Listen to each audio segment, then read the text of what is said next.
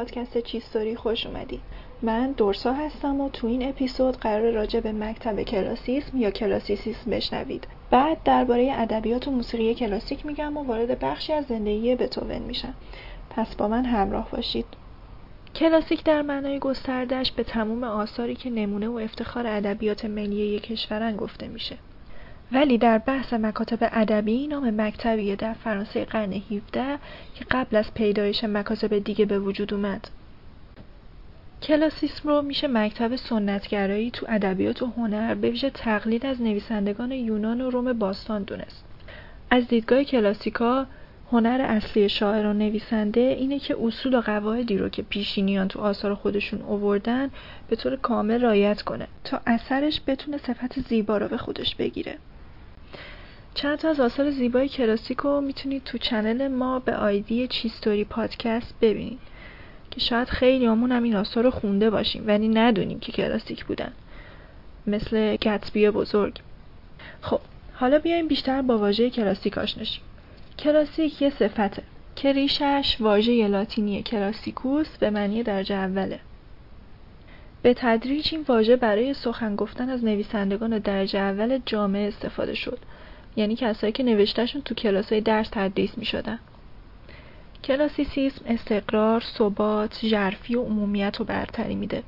تلاش می‌کنه حقایق عمومی رو که منتظرن و باعث قافلگیری مردم نمیشن نمایش بده. بنابراین به جلوه ایدئال حقیقت و زیبایی می‌پردازه. همینطور دنبال ایجاد وحدت و یک دستی در اثره. حالا میریم سراغ ادبیات کلاسیک و ویژگیاش. این نوع ادبیات موافق عقل و استدلال و منطقه که تخیل در اون همیشه محدود و مرتبه. همینطور معتدل و میانه روه. این نوع ادبیات ساده زیبا و روونه. قهرمانای غیرعادی نداره بلکه از افراد برجسته توش قرار دارن. نظرگاه متون کلاسیک معمولا دانای کله. و این نوع متنا به مسائل و همه امور جنبه قطعیت میبخشن. دانای کل خدای متنه. هرچی اون میگه واقعیت مطلق شمرده میشه. تو متون کلاسیک با پایان بسته و خوش روبروییم و توجه به بیان حوادث و اتفاقات بیرونی به بیان دقدقه درونی و فردی ارجحیت داره. حالا ویژگی های این مکتب و ادبیات چیه؟ اولیش به نمایش در آوردن صفات عالی انسانی و برجسته نشون دادن اخلاق نیک. به نظر کلاسیستا به صفات پستی که بین انسان و حیوان مشترکه نباید پرداخت. بیشتر باید به ویژگی های خوب اخلاقی توجه کرد دوم تبعیت از قدما و شبیه بودن بهشون کلاسیستا اعتقاد داشتن راز عظمت و بزرگی یونان و روم وجود کسایی مثل سوفوکل، اووید، ارسطو و غیر است. برای همین همونطور که اشاره کرده بودم بعد از اونا تقلید کرد. سوم توجه به صفات کلی یکی از علتهایی که کلاسیکا رمان نمی نوشتن همین بود ما تو نمایشنامه های اونا بیشتر با تیپ سر کار داریم نه شخصیت. چهارمیش عقلگرایی بود.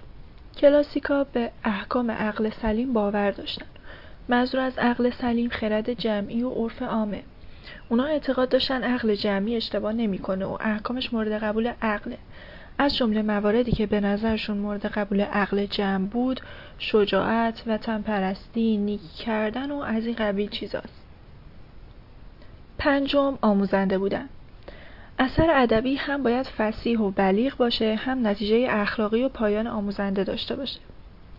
شیش فاخر بودن. کلاسیکا نگاهی اشرافی داشتن و آثارشون رو به زبون فاخر می نوشتن خواننده هاشون هم جزء طبقه اشراف بودن. مکتب کلاسیسم هم دوره عصر روشنگریه. دوره‌ای که فیلسوفان بر این باور بودن که انسان نیازی به وحی نداره و عقل براش کافیه. از بزرگان عصر روشنگری میشه به گوته، کانت و جاناتان سویفت اشاره کرد. حالا وقتشه که براتون راجع به موسیقی دوره کلاسیک صحبت کنم. از قرن 17 به بعد تو اروپا کم کم خردگرایی جای مذهب رو می‌گیره. استدلالای مذهبی به تدریج کمرنگ میشه. زندگی تو اروپا رنگ و حال تازه‌ای می‌گیره و دوران روشنگری شروع میشه. این تغییر باعث میشه آدما دیدشون نسبت به زندگی عوض شه و بازتابش توی هنر جلوه کنه. بعد این دوران بود که موسیقی کلاسیک متولد شد و این تغییرات تو موسیقی رو میشه نسبت به سبکای قبل از اون مشاهده کرد. اینم اضافه کنم که این دوره موسیقی تقریبا تا سال 1820 ادامه پیدا کرد یعنی از 1750 تا 1820 هنر تو این دوران بیشتر متوجه سادگیه تا تزئینات ماهرانه دوران باروک که در مورد دوران باروک هم تو قسمت های بعد مفصل صحبت می‌کنم. ولی تو زمینه موسیقی تقریبا برعکس میشه. مثلا یه قطعه موسیقی باروک یه حس یگانه رو به شنونده القا می‌کنه. ولی موسیقی کلاسیک حالتهای مختلف و متضادی تو ارائه احساس داره. نه تنها توی یه قطعه ممکنه چند احساس القا بشه بلکه حتی حالت یگانه هم وجود نداره و برعکس پر از حالات و تمای متضاد. بافت موسیقی کلاسیک بیشتر تک صدایی تا چند صدایی. یعنی شنونده مجبور نیست حواسش رو جمع کنه تا بفهمه چی به چیه. از هنرمندای این دوره میشه از هایدن، موتزارت و بتوون نام برد. در ادامه موسیقی زیبایی میشنوید از موتزارت که نشون دهنده سبک موسیقی کلاسیکه. سمفونی چهل در سول مینور موتزارت.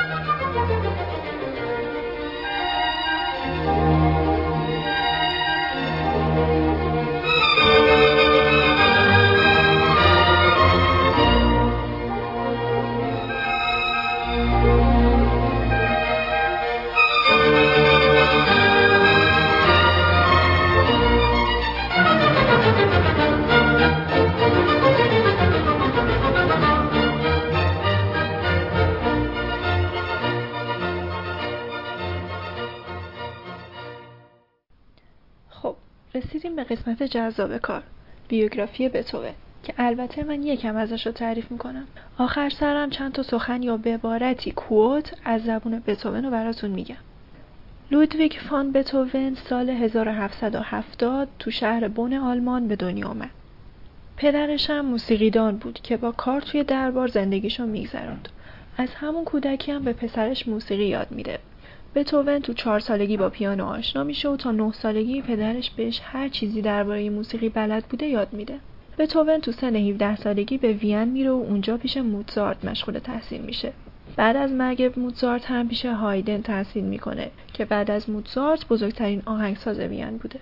نخستین اثر بزرگ بتوون سمفونی شماره سه بود تو سال 1804 نخستین اپرای بتوون به نام فیدیلو با موفقیت روبرو شد. سمفونی 4 و 5 و 6 هم تو همین سالا خلق کرد تا اینکه سال 1819 به کلی کر شد.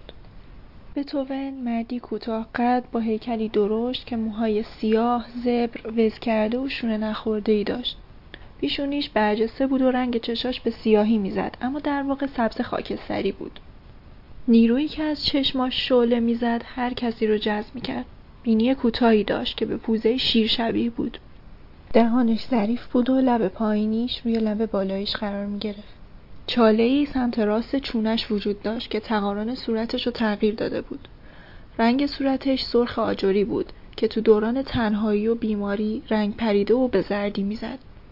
تبسم قشنگی داشت و موقع صحبت معمولا لحن گرم و تشویق آمیزی داشت. اما خندش ناخوشایند شدید و کوتاه بود. به صورتش حالت عجیب و خاصی می‌داد.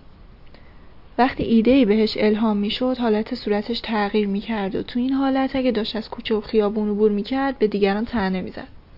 وقتی پیانو مینواخت و کسی سرزده وارد می‌شد از خشم صورتش برافروخته و رگاش متورم می‌شد و با لبای لرزون حالت جادوگری و داشت که تو چنگال ارواح و شیاطین اسیر شده باشه.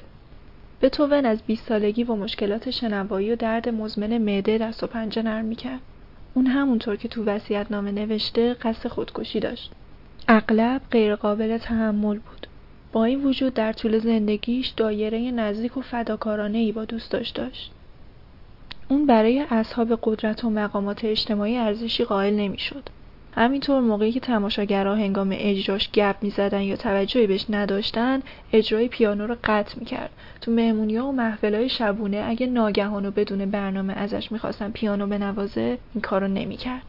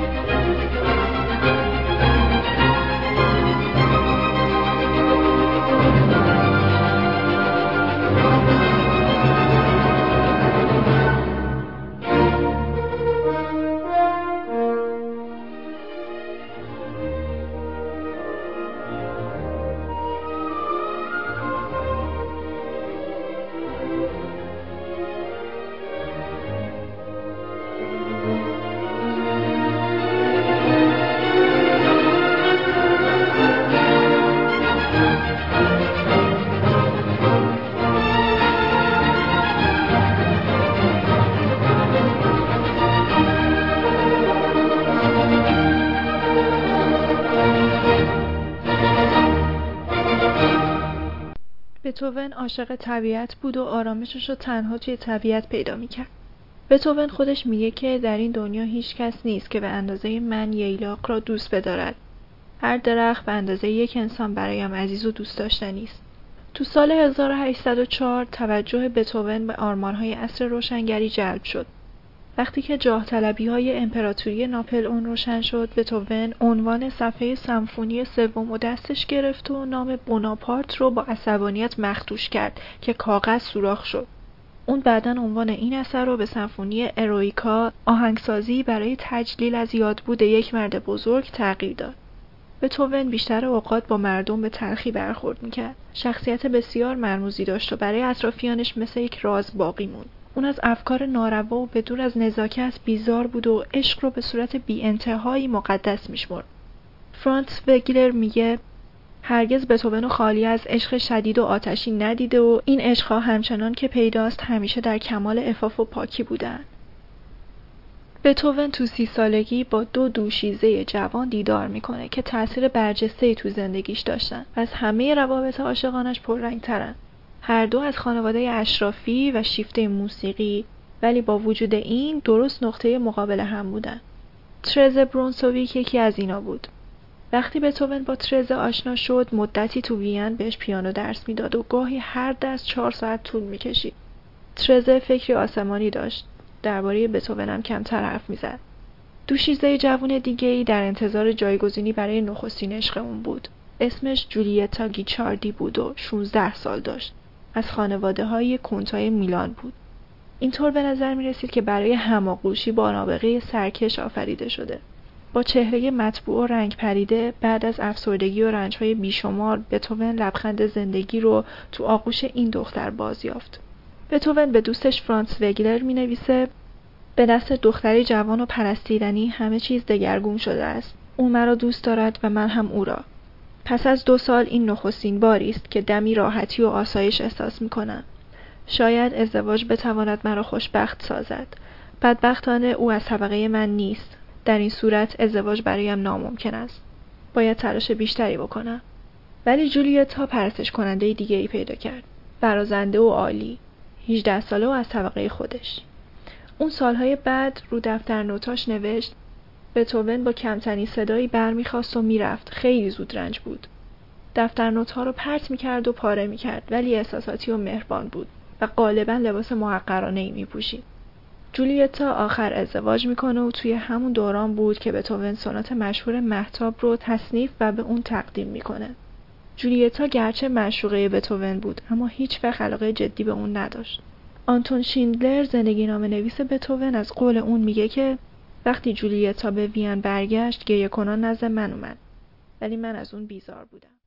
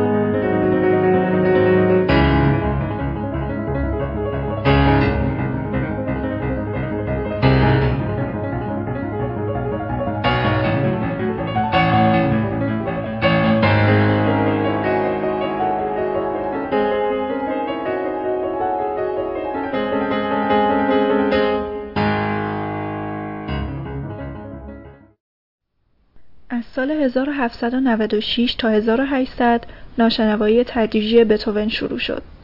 گوشاش مدام صدا می کرد و درد مده هم بیشتر اونو ناراحت می کرد. تا چند سال دردش از دوستاش مخفی می کرد و از اجتماع گریزون بود. اما سال 1801 دیگه نتونست این رازو پنهون کنه و طی نامه هایی به دوستاش درد و رنجش رو اینجوری بیان می‌کنه. بتوون تو فوق العاده بدبخت است. بدان که گرامی ترین قسمت وجودم شنواییم بسیار آسیب دیده است. آیا شفا خواهم یافت؟ طبعا امیدوارم اما خیلی کم. چنین بیماری هایی درمان ناپذیرند. چقدر زندگی من تل خواهد بود. زیرا مجبورم از تمام کسانی که دوستشان دارم و برایم عزیز هستند دوری کنم. غم و اندوه بتوون از این تلخی تو چند قطعه از آثارش مانند سونات پیانو اپوس 13 به خوبی آشکاره. و جالب اینه که این غم تو همه آثار این دوره وجود نداره. مثل سمفونی شماره یک که داره یه نشاط جوونیه. گرچه بتوون اونقدر به شادی نیاز داشت که اگه اونو نمیافت خلقش می‌کرد. اون می‌گفت می‌خواهم گریبان تقدیر را بگیرم. بیشک او نخواهد توانست که یک بار مرا به زانو درآورد. و چقدر خوب است اگر انسان بتواند هزار بار دیگر زندگی را از سر بگیرد. با توجه به اظهار بتوون درباره شروع ناشنواییش تقریبا میشه حد زد که بیشترین آثاری که خلق کرده تو دوران کمشنوایی یا ناشنواییش بوده. اون قبل از اینکه به ناشنوایی کامل برسه صداهای کوتاه و پرتنین و بهتر صدای بلند میشنیده. نقل شده که اون برای نواختن پیانو از چوب نازک و درازی استفاده می‌کرد که یه سرش رو روی جعبه پیانو و سر دیگهش رو میون دندوناش قرار می‌داد تا بهتر بشنوه. به گفته بتوون موسیقی وحی بالاتری از فلسفه است. من هیچ وقت فکر نمی کردم که برای شهرت و افتخار بنویسم. آنچه که در قلبم دارم باید آشکار شود. به این خاطر است که موسیقی می سازم. موسیقی واسطه بین بود معنوی و بود جسمانی زندگی است. بتوون در 26 مارس 1827 در سن 56 سالگی بعد از یک بیماری طولانی مدت جون خودش را از دست داد. علتهای مختلفی برای مرگش وجود دارن. ولی چگونگی مرگش اینجا مورد بحث نیست. چیزی که مهمه اینه که بتوون خودش بنیانگذار دوره بعدی یعنی دوره رومانتیک بود و اینجا دیگه دوره کلاسیک به پایان می‌رسه. حرفای آخر بتوون در تخت خوابش اینا بودن. حیف حیف چقدر دیر. تشویق کنید دوستان. کمدی به پایان رسید.